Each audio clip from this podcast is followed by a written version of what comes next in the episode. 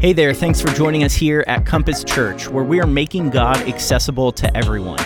If you have any questions or want to learn more about us as a church, head over to our website, compassbn.com.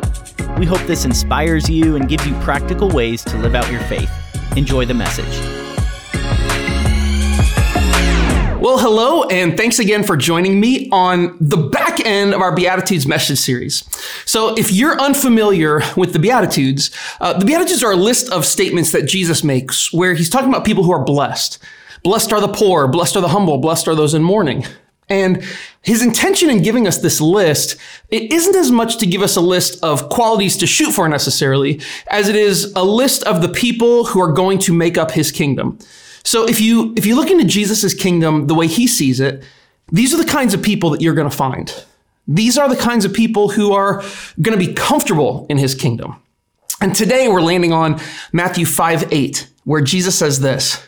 He says, Blessed are the pure in heart, for they will see God. Blessed are the pure in heart. Purity is something I think that we've all been thinking about this past year a lot because of COVID. I mean, at least I've been thinking about purity a lot. I mean, I pump a hand sanitizer every time I see one. I've literally used two different hand sanitizers that are 20 feet away from each other at the grocery store. I mean, we're all washing our hands and wearing masks. And the reason is, is we don't want any COVID. We want to be 100% COVID pure. 95% COVID pure isn't good enough. Imagine that you are picking up food at a restaurant, you've ordered out. And when they hand it over, staff member who gives you your food says, just so you know, uh, while the chef was preparing your food, he coughed over it. But listen, it's okay because he caught 95% of his cough in his sleeve. Only 5% of his cough made it into what you're about to eat. I mean, what would you do? I mean, I, I give it back and I ask for my Big Mac with 0% cough. Thank you very much. No one is okay with just a little cough in their food. And purity at the end of the day is it's really just the presence of one thing with the absence of any extra junk. When something is pure, it doesn't have anything else mixed in. It doesn't have any impurities, like someone's COVID cough in your french fries. And, and when we put it that way, thinking about purity and a pure heart I mean, a pure heart would be one that is 100% submitted to and focused on God, right? I mean, blessed are those whose hearts are completely set on God's will and not anything else. Oh, my, my crutches fell down. Let me drop those. That makes sense, right? That being 100% focused on God is being pure. But I have questions. It makes sense that people with pure hearts are part of Jesus' kingdom, but why does the Bible also say that no one has a pure heart? Because it does. Isaiah 29 13 says, And so the Lord says, These people say they are mine, they honor me with their lips, but their hearts are far from me. And their worship of me is nothing but man made rules learned by rote. And Jeremiah, he says this about our hearts. Jeremiah 17 9 says, The heart is deceitful above all things and beyond cure. I mean, beyond cure. It cannot be fixed. The heart is deceitful and cannot be cured. So, how can a person have a pure heart when the Bible says that no one does have a pure heart and no one can have a pure heart? And I think the beginning of an answer is found in Jesus' relationship with two very specific and very opposite groups of people. Uh, group one is the very religious, and group two are sinners. Now, Jesus was well known for hanging out with people who were perceived as sinners. The gospel accounts say that he hung out with notorious sinners, which is kind of a code for the worst of the worst, worst in his religious society. It was people who were irreligious, had no religion, people who were sexually impure, prostitutes, um, tax collectors, and others who had betrayed their people, God's people, and the Jews, and had cozied up to the oppressive Roman government for profit. These were notorious sinners. And Jesus was attracted to, and he was attractive to people like this. And then on the other hand, you have the very religious people, the Pharisees and the religious leaders. These were people who took their religion so seriously that they demanded obedience to the religious law down to the letter. And they enforced this on themselves and they enforced it on others. And they ostracized people who didn't you know subscribe to their their religious rigorous faith. They built power and wealth and they built strict community of adherents with their religion. And for the most part these people hated jesus. They hated how he appeared to disregard and disrespect their religious traditions. And as a result how jesus threatened their position their power and their prestige Jesus was openly hostile towards these people. And even though he would eat with them, and there were times when invited, he would, he would go to their house and teach in the synagogues that they led, Jesus really had nothing good to say about them. Now, here's what's interesting to me, okay? When we're talking about purity, most people think sexual purity, right? Or at, least being free from kind of external sin. If you don't have sex outside of God's design, if you don't drink, don't gamble, don't listen to bad music, and you don't watch mature rated TV shows and movies, you are pure. And I think that's how many in the church look at purity. It's a very religious view of purity.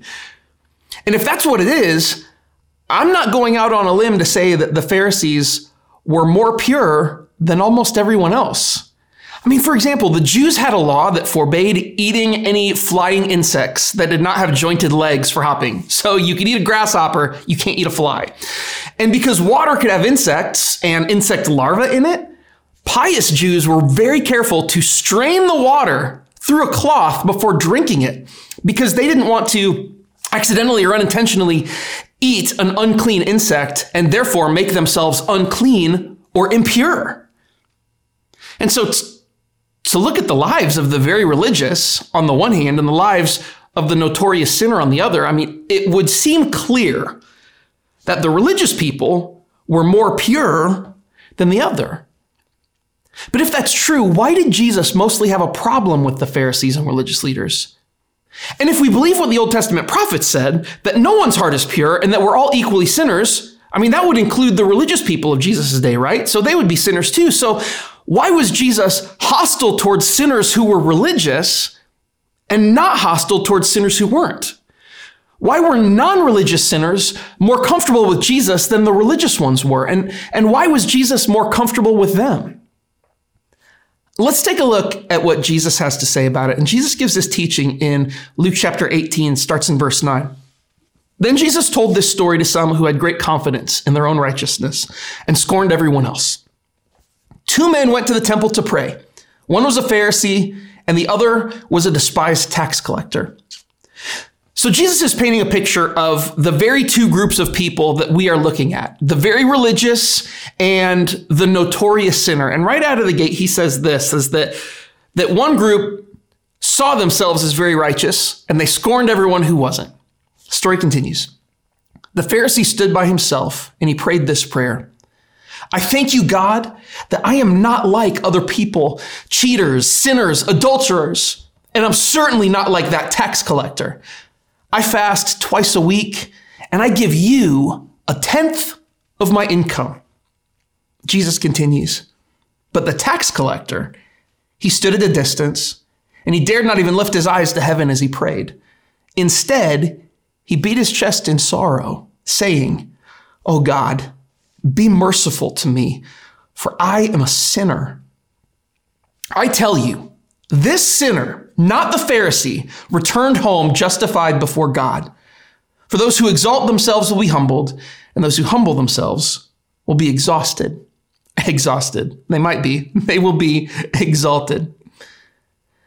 So, as the Pharisee prayed, he told God about all the things that he'd done.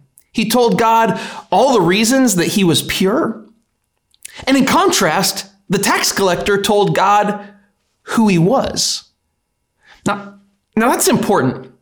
So check this out. I had a phase where I was trying to stop drinking pop, um, which I would get in like the huge big gulp cups at the gas station, right? And I wanted to cut out the sugar. And then after I went to diet, I just wanted to cut out all the like the fake chemicals and stuff. So I figured that when I needed a gas station drink, I would always get fruit juice, right? Because gas stations carry juice. What's better than that, right? But in the process of being a fruit juice convert, I discovered something. So this is grape juice. You can see it right on the bottle 100% juice. That means there is nothing else in there at all. It's pure juice. Now, this is not what I was drinking. Because when I went into the gas station, I always wanted to get the cheapest of the fruit juices because I was cheap. And so I would get this. Now, what's the difference, you might be saying? They're both bottles of Welch's grape juice. And that's what I thought. But I was wrong. You see, this is Welch's grape juice. This is Welch's grape juice cocktail. The top one contains just grape juice, nothing else. But the bottom one contains grape juice and filtered water, high fructose corn syrup, citric acid, pectin, ascorbic acid, and sucralose. You see, manufacturers, they can't falsely advertise and call something grape juice if there's other stuff in there. But if they add the word cocktail, they can add or take out anything they want. So just 5% of this grape juice cocktail could actually come from a grape. And they could still call it grape juice cocktail or grape juice drink. And what's frustrating to me is that you can't tell just by looking at this bottle that there isn't real grape juice inside. It's not like it's not like this bottle below that's not grape juice. It's not like it has pictures of grapes next to bottles of high fructose corn syrup next to packets of sucralose on the label. The outside label presents a picture of, of what this is that's very different than what's actually on the inside. And with that, Jesus tells us what it means to be pure in heart.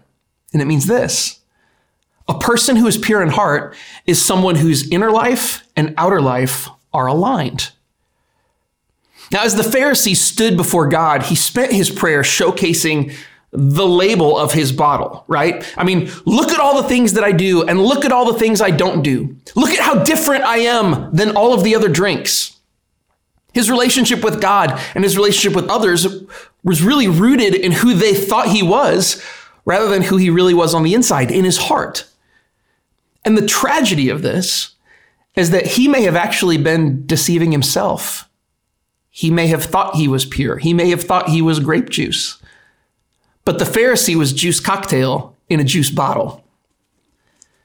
The tax collector, on the other hand, I mean, we know he wasn't a good guy. I mean, these guys were known for taking advantage of people for their own profit. Uh, they were they were pretty gross people, which is why they are often referenced. I mean, literally so often referenced in the Gospels. Whenever someone needs an example of the worst kind of sinner, they point to tax collectors.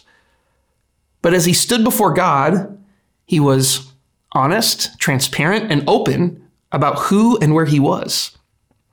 He knew he was a sinner, and he didn't try to be anything other than what he was with God, which means this he was pure. Now, the irony of this is not that Jesus likes grape juice and that he doesn't like grape juice cocktail. I mean, Jesus likes all the flavors. He just wants the label to match what's inside. So check this out. What if the Pharisee had prayed this? What if he said, God, I get a lot of things right. I mean, I follow you to the best of my ability and I do a lot of good things.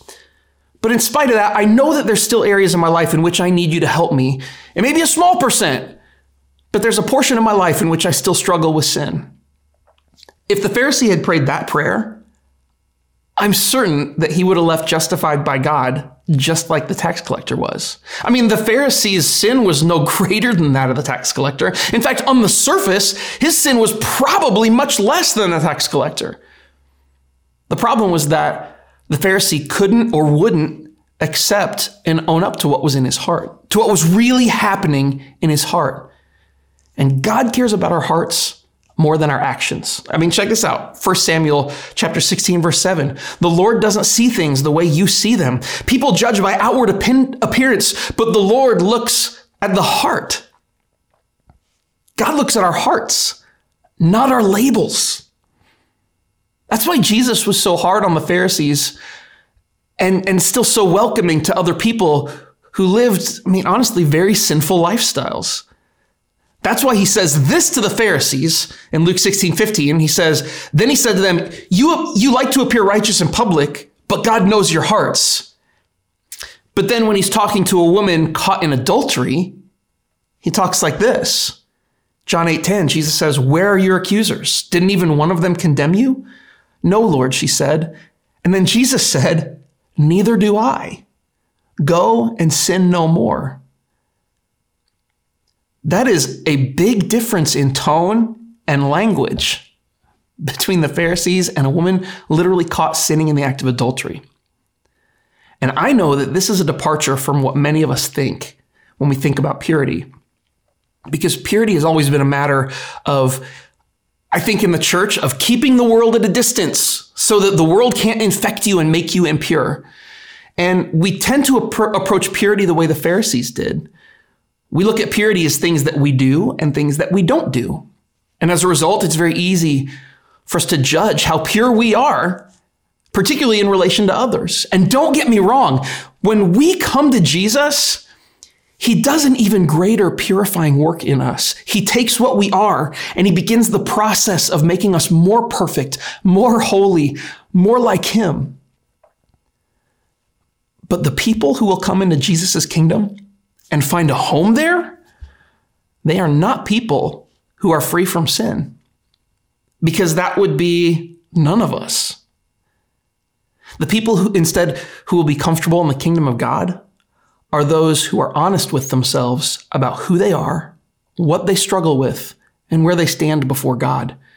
People who are 100% themselves on the outside as well as on the inside. And that's the very re- reason the religiously observant Pharisees were uncomfortable with Jesus. And, and yet, crowds of notorious sinners loved being around him. It's why Jesus had conflict with the very religious and embraced the worst sinners in his culture at the same time.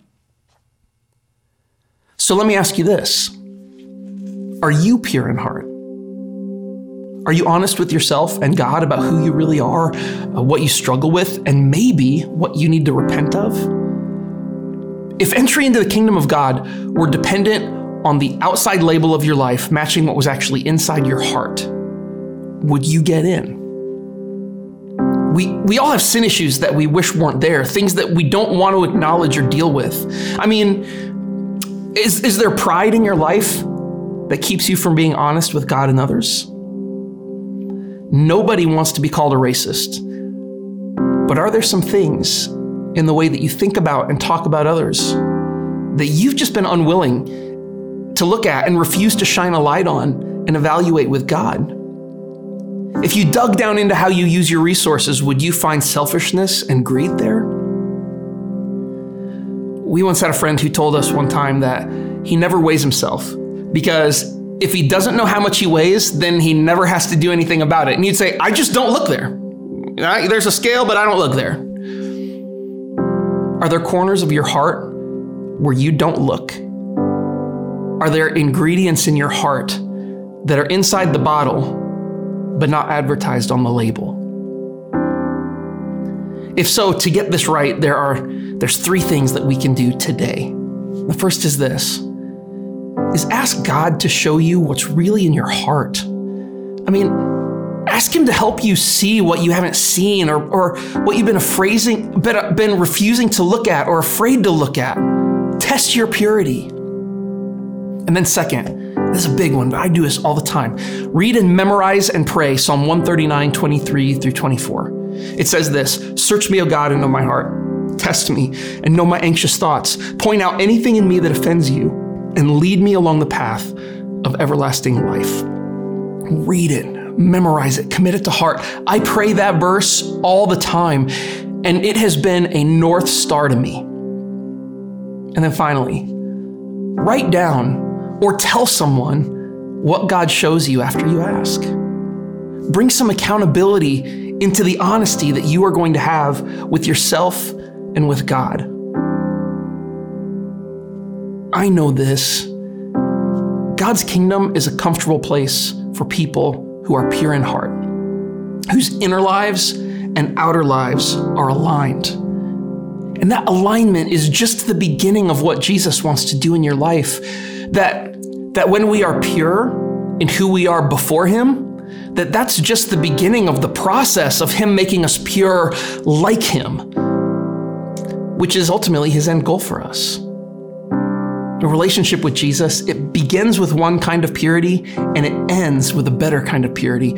And that's the journey that God has for you and for me. So let's be real. Let's be transparent.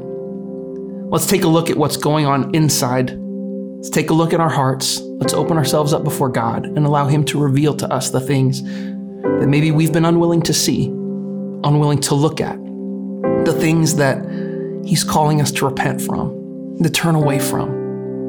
When we do, I know this. God's going to draw you one step closer to Him, and you will find yourself more comfortable in His kingdom. Because there's a tension that exists when, when what's on the outside of our bottle and what's inside of our bottle don't match. And when we remove that tension within God's kingdom, that's when His work in our lives can really begin.